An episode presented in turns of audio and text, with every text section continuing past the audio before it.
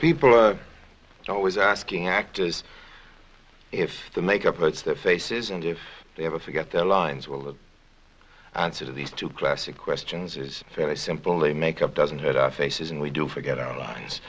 In the theater, of course, we have prompters, and in television, often we have what are called teleprompters, at least in America. That's a machine that's uh, installed right over the lens. It's particularly useful for politicians making earnest political speeches.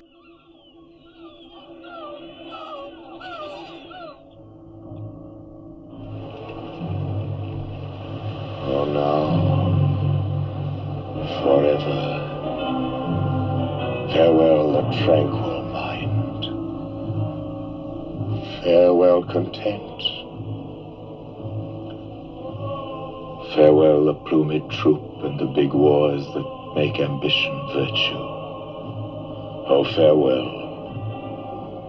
Farewell the neighing steed and the shrill trump, the spirit-stirring drum, the ear-piercing fife, the royal banner, and all quality, pride, pomp, and circumstance of glorious war.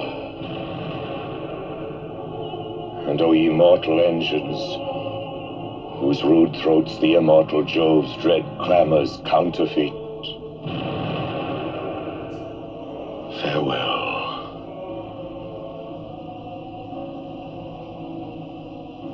Othello's occupations gone.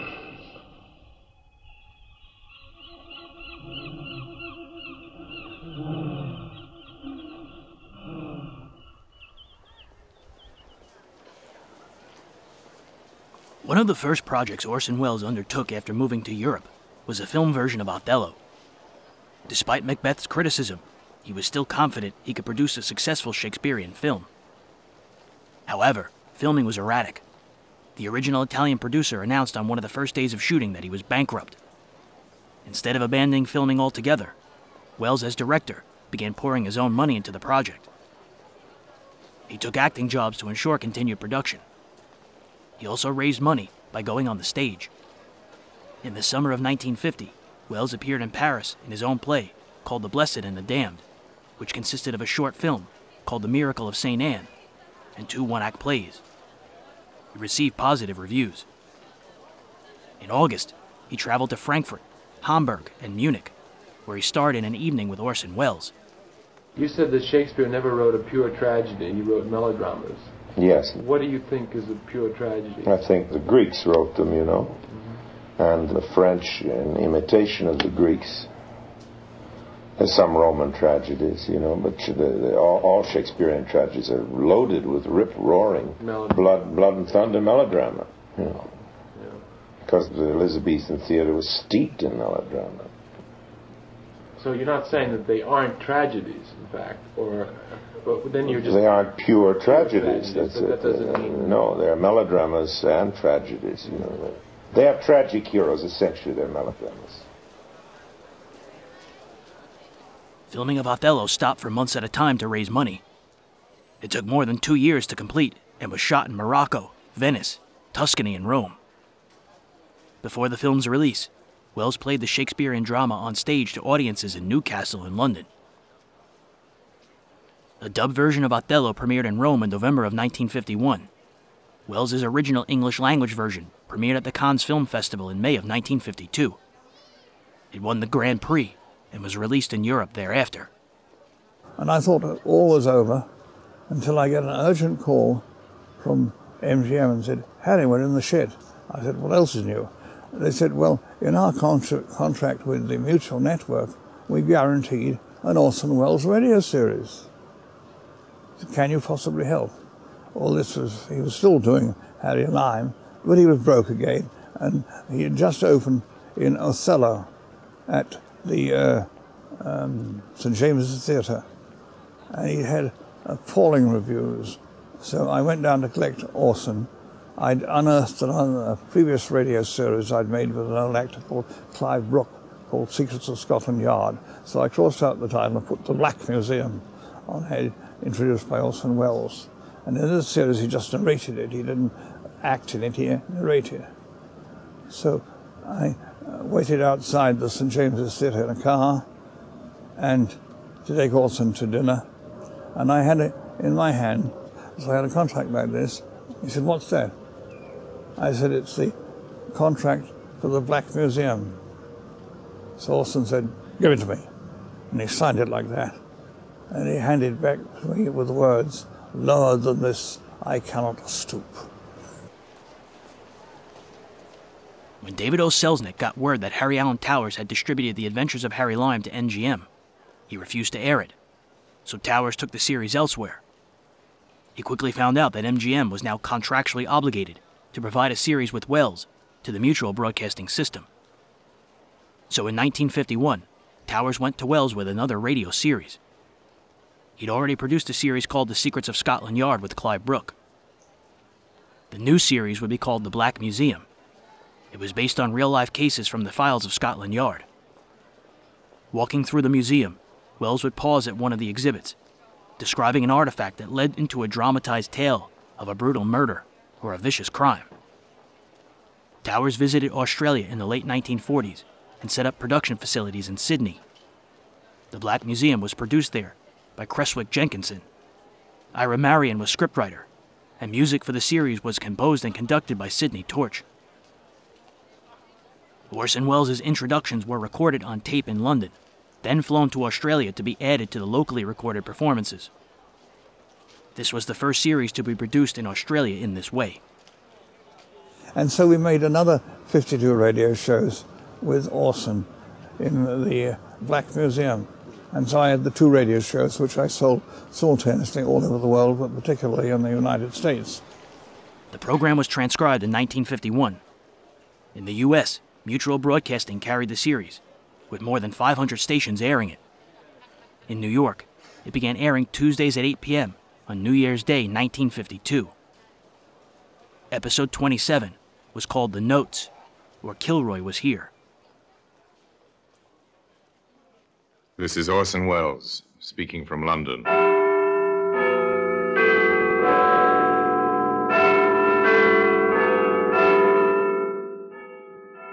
Museum, it's a repository of death. Here in the grimy stone structure on the Thames, which houses Scotland Yard, is a warehouse of homicide, where everyday objects, a phonograph record, a postcard, a color photograph, a simple statuette, all are touched by murder.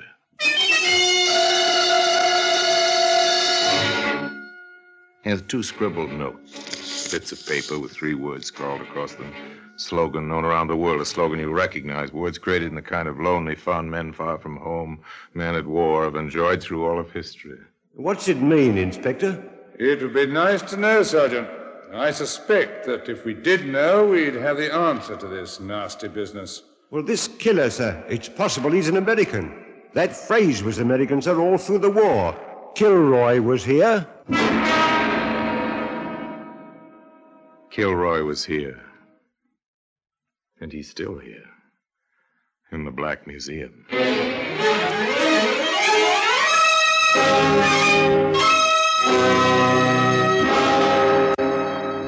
From the annals of the Criminal Investigation Department of the London Police, we bring you the dramatic stories of the crimes recorded by the objects in Scotland Yard's Gallery of Death, the Black Museum.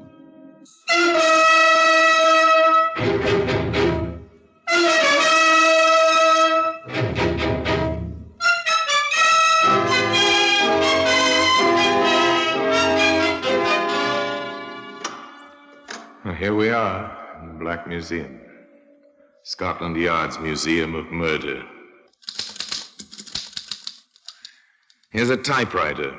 Your secretary uses one. Perhaps your son or daughter write their school essays on a machine like this. This one is used to write a letter. That letter brought a woman to an address and death to the author of that letter. Ah, here are the notes. Scrawled on lined paper, such as children use, children who are just learning to write. And a photograph showing the same three words scratched on a wooden surface. Three times three was a number in witchcraft in ancient times. Three times three words were written. This wasn't witchcraft. Merely murder. Began for Inspector Liggett and Sergeant Porter in the usual manner. The telephone rang in the inspector's office at the yard. Inspector Liggett here. Sergeant Garth, 11th District Metropolitan Police, sir. We're at the Royal Roost, sir. Private supper club, 15 Marley Court. The proprietor, Matt Bolton, has been shot and killed, Inspector. Very well, we'll be right along. Well, ah, so Matt Bolton has finally departed this earth, Porter. In the expected manner? In the expected manner. You wouldn't know Matt Bolton. 99 chances out of a 100 you never heard of him. But enough people had heard of him to net Matt Bolton a neat six figure income from various protective associations and entertainment enterprises, such as the Royal Roost, one of those small private supper clubs, manages to keep its license by operating just within the law. Club was easy to find. In place of a neon sign, there was a police constable at the door. Yeah, looks like it's this way, I think.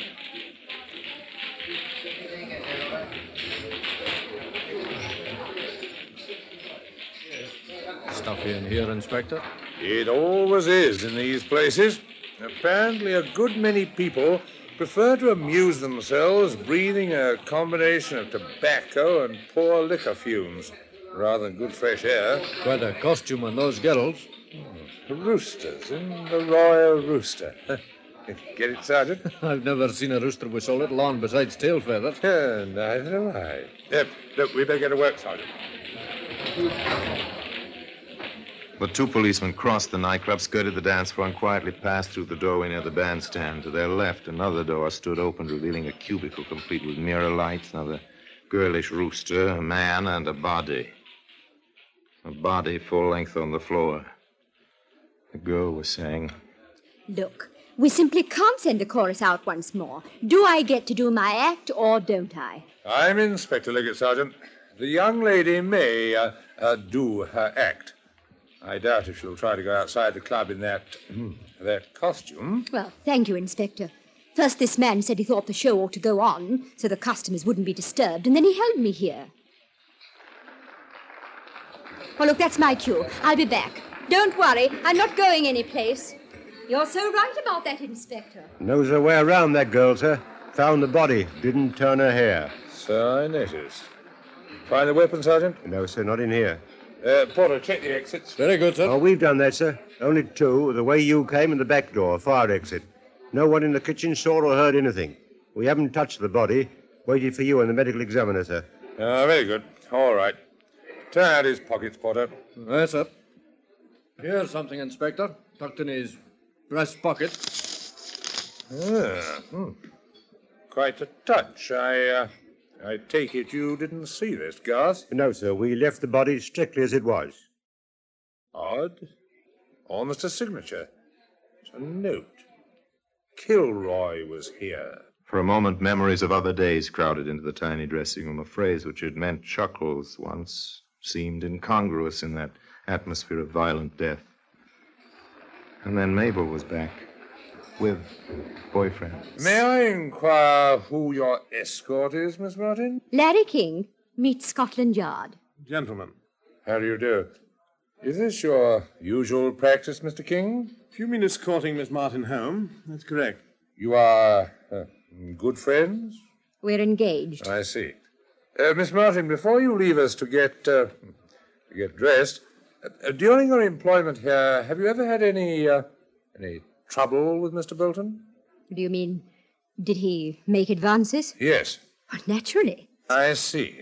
Now, Mr. King, did you know about these uh, these advances? I did. Did you ever have any trouble with Mr. Bolton? Nothing to speak of? Of course, it never is anything to speak of. You served during the recent war. I did. Eighth Army. All the way from Tobruk to northern Italy. Does the expression Kilroy was here mean anything to you? The Americans, Fifth Army, they used it. I've seen it many times. Very well. Uh, leave your addresses, both of you, with Sergeant Garth here. And uh, don't leave the city. We may need you. That's all for now. Now the routine begins. Inspector Liggett and Sergeant Porter return to the yard. The orders go out. Have them run a complete check on Bolton's pals. They'll all have alibis, but run the check anyway. That was a start. Now the patient waiting, putting together the few facts available. It's the hardest part of police work anywhere. So, Porter, hmm. no prints on that note except yours and mine. Correct, Inspector. What have you got on King and the girl? She's, uh, well, remarkably respectable. Hmm, nothing remarkable, Sergeant. Uh, what about him? He's a lawyer in the city, rather successful. Good reputation. Hmm, ever cross Bolton's path in his work? Nope. He's a copyright lawyer. Deals with writers mostly. Uh, nothing there, then. Takes patience. Lots of it. Check and recheck. Wait for information. Wait for the telephone to ring. Inspector Liggett here. Detective Ashton, sir. 23rd District. Uh, go ahead, Ashton. At 14 and a half Haven Mews, sir. We've been watching the place, sir. That King fellow lives there. Yes, I know. The superintendent's wife has been found, sir, on the cellar steps, strangled. We found the note in her apron pocket. Kilroy was here, it says. Kilroy was here is a graffiti scroll or meme of debated origin that became popular during World War II. It was associated with GI stationed in Europe, depicting a bald headed man with prominent nose clutching at and peeking over a wall. Next to him was the phrase. Robert Rietti played leads, and Keith Pyott was often in the cast. Beginning in May of 1953, the Black Museum was also broadcast over Radio Luxembourg, a commercial radio station, and was not broadcast by the BBC until 1991. Just as the Black Museum was coming to the air, NBC began broadcasting Whitehall 1212, dramatizing true stories from Scotland Yard's Black Museum. It first aired on Sunday, November 18, 1951 at 5 p.m. Eastern Time. The series was written and directed by Willis Cooper, who had previously created Lights Out and Quiet Please. The cases on Whitehall 1212 were introduced by Chief Superintendent John Davidson, caretaker of Scotland Yard's famed Black Museum, who used some item from the museum as a wedge into the story. It opened with an alarmed woman ringing Whitehall 1212 on the telephone and a crisp voice answering, This is Scotland Yard. That series ran until September 28, 1952. Wait for the telephone to ring. And when it does ring, another death, another note. No solution. Merely complication piled on complication. A short while later, in the basement apartment of the newly widowed janitor. You found her yourself, Mr. Evans? Yes, sir. Lying there she was on the cellar steps. I was going down to look at the oil burner. I see. Now, uh, your wife have any enemies, Mr. Evans? No, sir, no. Where would the likes of us come in, having enemies? Quarrelsome a little, you might say. But what woman isn't? Oh, she she quarreled with you? With me, mostly. Not that I could blame her. It's hard work, a place like this, you know. Once in a while with a tenant. Well, the children in 4B, for instance, they write on the walls. So my wife argues with the mother. Mm-hmm. The nice young man in 6G lets the bathtub run over. 5G complains. My wife scolds Mr. King. I see, yes. Now, is Mr. King at home now? Oh, I believe so, sir. All right. Thank you. We'll do our best to find whoever killed your wife, Mr. Evans. Oh, thank you, sir. She had a temper, I know, but she never did no real harm. Up in the self service elevator on the sixth floor. Find 6G and ring the bell.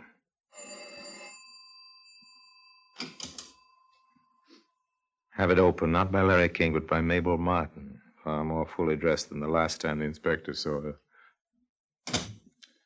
Well, uh, Miss Martin, collected the insurance yet? Cut it out, Inspector. I don't have to stand for that sort of thing. In fact, I could ask you for a warrant before I let you in here. But you won't, will you, Mr. King? Ask your questions. They're about Mrs. Evans, I assume. Oh, Larry, please. Don't worry, darling. Ask your questions, Inspector. You quarreled with Mrs. Evans. I did. I wanted my bathtub fixed. The drain was backing up. She told me to go to fix it myself, that's all. You're sure that was all? Murder seems to have a way of happening in your vicinity, King. Is that an accusation? What's all this to do with Matt Bolton? I don't know. But there is a link. Quite a clear link, Miss Martin. You see, on Mrs. Evans, we found a bit of paper, and on it was scrawled, Kilroy was here. Any ideas on that, ex soldier, now Solicitor King? Solicitor King had nothing to say. His puzzlement, his lack of knowledge seemed honest enough. Inspector Liggett drew no conclusions. He waited. The routine continued. The reports came in. The Martingale is a new job. Same type of club. I've seen the act, Inspector. Same songs, more clothes.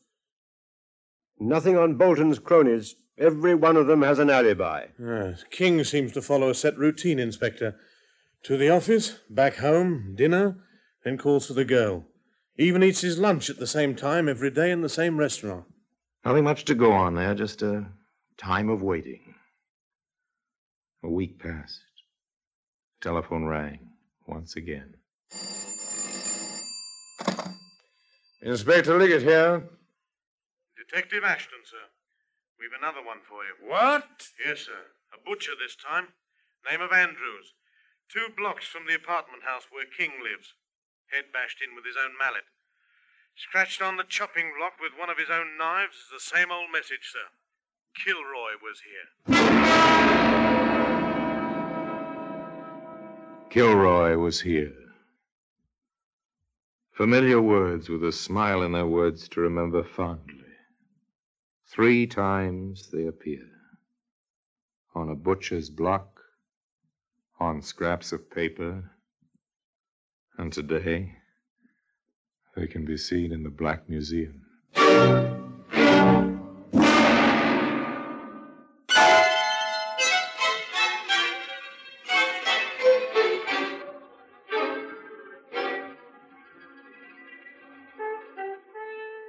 A third killing, and signed exactly the same way. Kilroy was here. More, this murder had taken place within a few blocks of 14 and a half Haven Mews, where Larry King lived. The same young man who was the secret fiancé of the singer, and whose dressing room the first body had been found. The same young man who lived in the house where the janitor's wife had been strangled. Inspector Liggett lost no time reaching the scene of the latest crime. Yeah, well, it's. Uh, yes, sir, well, I am. uh, uh, Ashton. Uh, yes, sir. Uh, anything fresh? Just the things I reported, sir.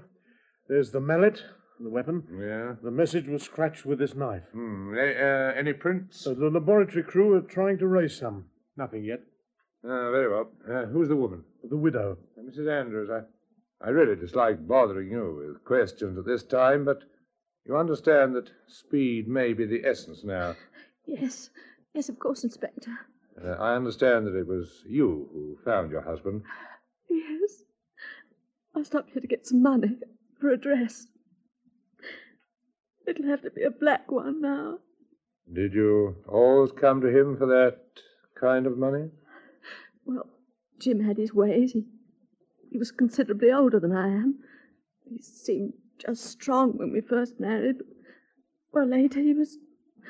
Well, it changed to domineering. I understand, but now look, just a few more questions, please. Does the phrase on the chopping block mean anything to you? Kilroy was here? No. No, it's. Well, it's just a. Well, I think I heard it on the radio once or twice. From the way you described your husband, I'd say he was rather, well, positive. A mild way of putting it. Positive. Domineering, a man who brooked no argument.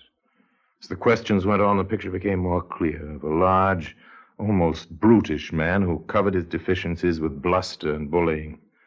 Finally, Uh, just one more point, Mrs. Andrews. Did your husband ever argue with his customers? I mean, uh, did he make any enemies among them? Some. Only over little things. Can you give me a specific instance? Well, last week. Mm-hmm. Yes, it was last week. A, a nice young man said Jim was overcharging him. They had words. The man, whose name is Larry King, from the apartment house on Haven Mews. He, he swore he'd never buy here again. I see. Have I, uh, have I helped, Inspector? You may have. Just a little time will tell, I suspect. Just a little time.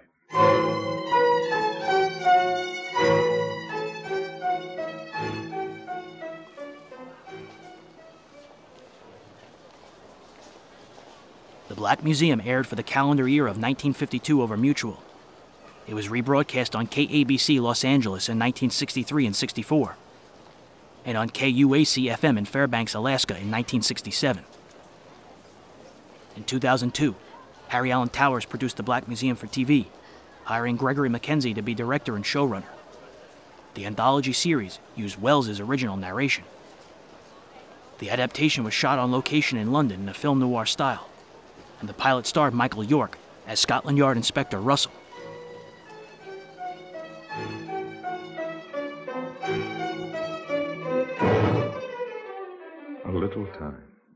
Within the hour, Larry King was in custody, taken in charge for 24 hours on suspicion of complicity. His fingerprints revealed Nothing. his answers to the barrage of questions revealed Nothing. Wearily, the inspector and Sergeant Porter returned to the office to face unrelated facts and a no progress report. Wearily, the inspector picked up the receiver of his office intercom. Yes, Sergeant. You have a caller, sir. Who is it? Miss Mabel Martin, sir. She insists on speaking with you. Miss Martin was ushered in, seated in front of the desk. I, uh, uh, I've got something to tell you, Inspector. Uh, please do. Well, Larry didn't kill anybody. Uh, didn't he? No. I did. Steady, Sergeant. Please take down Miss Martin's statement. Now, I must warn you, Miss Martin. Anything you say will be taken down in writing and may be used in evidence. Yes, I, I understand. Now the floodgates opened. I killed all three of them and left the notes to make it look as though Larry did it. So simple, so obvious. Matt Bolton threatened me. He said if I didn't come back to him, he'd, he'd change his insurance policies and, and tell Larry about us. Well, I, I shot him. It was a 22 that Larry had given me. One death accounted for. The policeman listened gravely. Mrs. Evans was always snooping. She threatened to tell Larry about Matt and me. I, I did it in the cellar, behind the coal pile. I. I strangled her. Quite logical. The inspector waited. Andrews, the butcher, I, I used to shop there for Larry. Andrews made some advances. He, he, he reached for me and, and I, I grabbed a meat cleaver and then I, I scratched the note on the wood. But that's the story, Inspector. Here. Tell me, how much do you weigh, Miss Martin? Well, about 107 pounds. Well, Why, what's that got to do Uh, with... Sergeant Porter, what was the caliber of the bullet found in Matt Bolton? .38 caliber, sir. Uh, thank you. And did you notice a coal pile in the cellar at 14 and a half Haven Mews? It's an oil burner, sir. Quite modern. Uh, thank you. And the, the weapon in the Andrews case? Uh, a mallet, sir. Not a cleaver. A mallet. And, Sergeant, can you picture a young woman of a hundred and seven pounds knocking out and killing a man of Andrews' size? Not very well, sir. Of course, it's obvious her heart and her courage are as large as she is, if not larger, but. Uh, all right, have your fun. I've made a fool of myself, but but Larry didn't kill anyone. I know that. I know it. You can't do this to Uh, her. look, look, look. I, I, I wouldn't worry, Miss Martin, if I were you. In, in fact, if I were you, I'd hurry out to the front of the building. Mr. King is about to be released, and I think you'll want to meet him there, won't you? Oh, Inspector.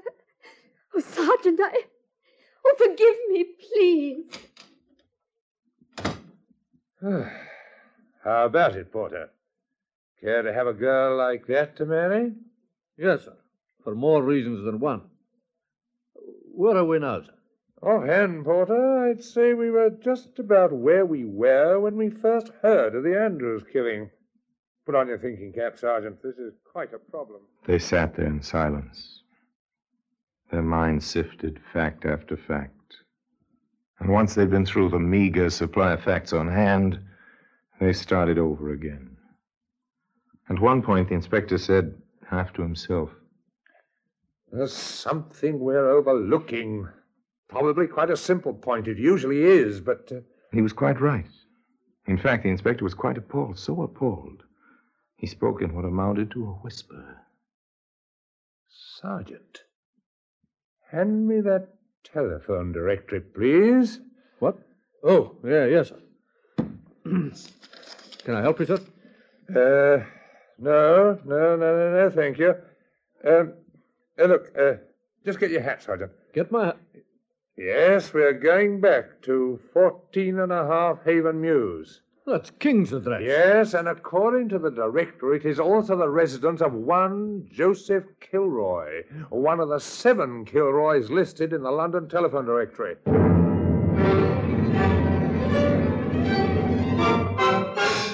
Doesn't take long from Scotland Yard to Haven Mews. Not when you travel by police car with the siren going. It doesn't take long to race upstairs to a third floor apartment, ring the doorbell.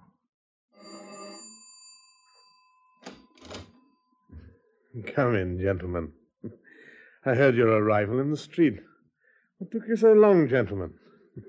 oh, really, now. Uh, Mr. Kilroy, I must warn you, anything you oh, say. that's all right. I understand. Don't mind in the least. Well, I'll be. Watch him, Sergeant. I am, sir. Frankly, Uh, uh, Liggett. Inspector Liggett. Oh, yes, thank you. Frankly, Inspector, I'm rather annoyed with you. Here I go to all the trouble of killing a man so that nice young fellow in 6G could marry that cute little baggage he's going with. And you arrest him instead of me. I see. I, I'm sorry about that, too. sir. so you killed Bolton? Saw him one night treating the girl really nastily front of this house. If I may ask, why the woman? Oh, she was a nagger. Really annoying. and after I killed one, it struck me I couldn't be hanged more than once. So I might as well do old Evans, too. Thoughtful of you, Mr. Kilroy. Hmm. That butcher was a private matter, though. Ah. He kicked a dog once. I saw him. Didn't treat his wife any better. No kids. Figured he'd leave her his money. So I got him with his own mallet. Quite simple, you see. And uh, you signed your name to each one. Of course. Good deeds are scarce in this world. Thought I ought to get proper credit each time. Now, if you'll excuse me. Sergeant!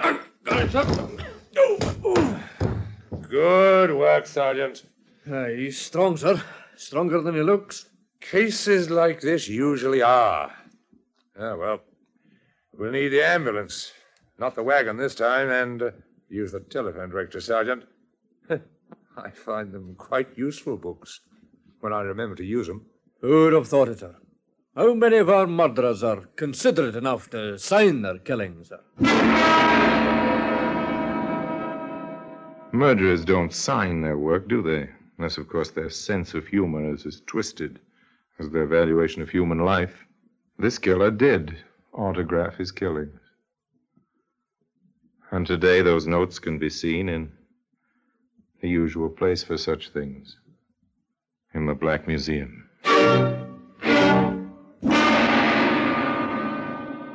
Orson Welles will be back with you in just a moment. Joe Kilroy was insane, of course, by every normal standard. Insane enough, certainly, to sign his name to three murders. And by every normal standard, the gentlemen of Scotland Yard acted correctly within the rules of their profession in tracing every possible motivation, every possible suspect, before they came to the obvious solution. After all, it is logical that when men spend their lives dealing with the deliberately obscured, they can actually fail to notice the openly obvious. And now the notes remain in their usual place in Scotland Yard in the Black Museum. And until we meet again in this same place for another story about the Black Museum, I remain as always, Obediently yours.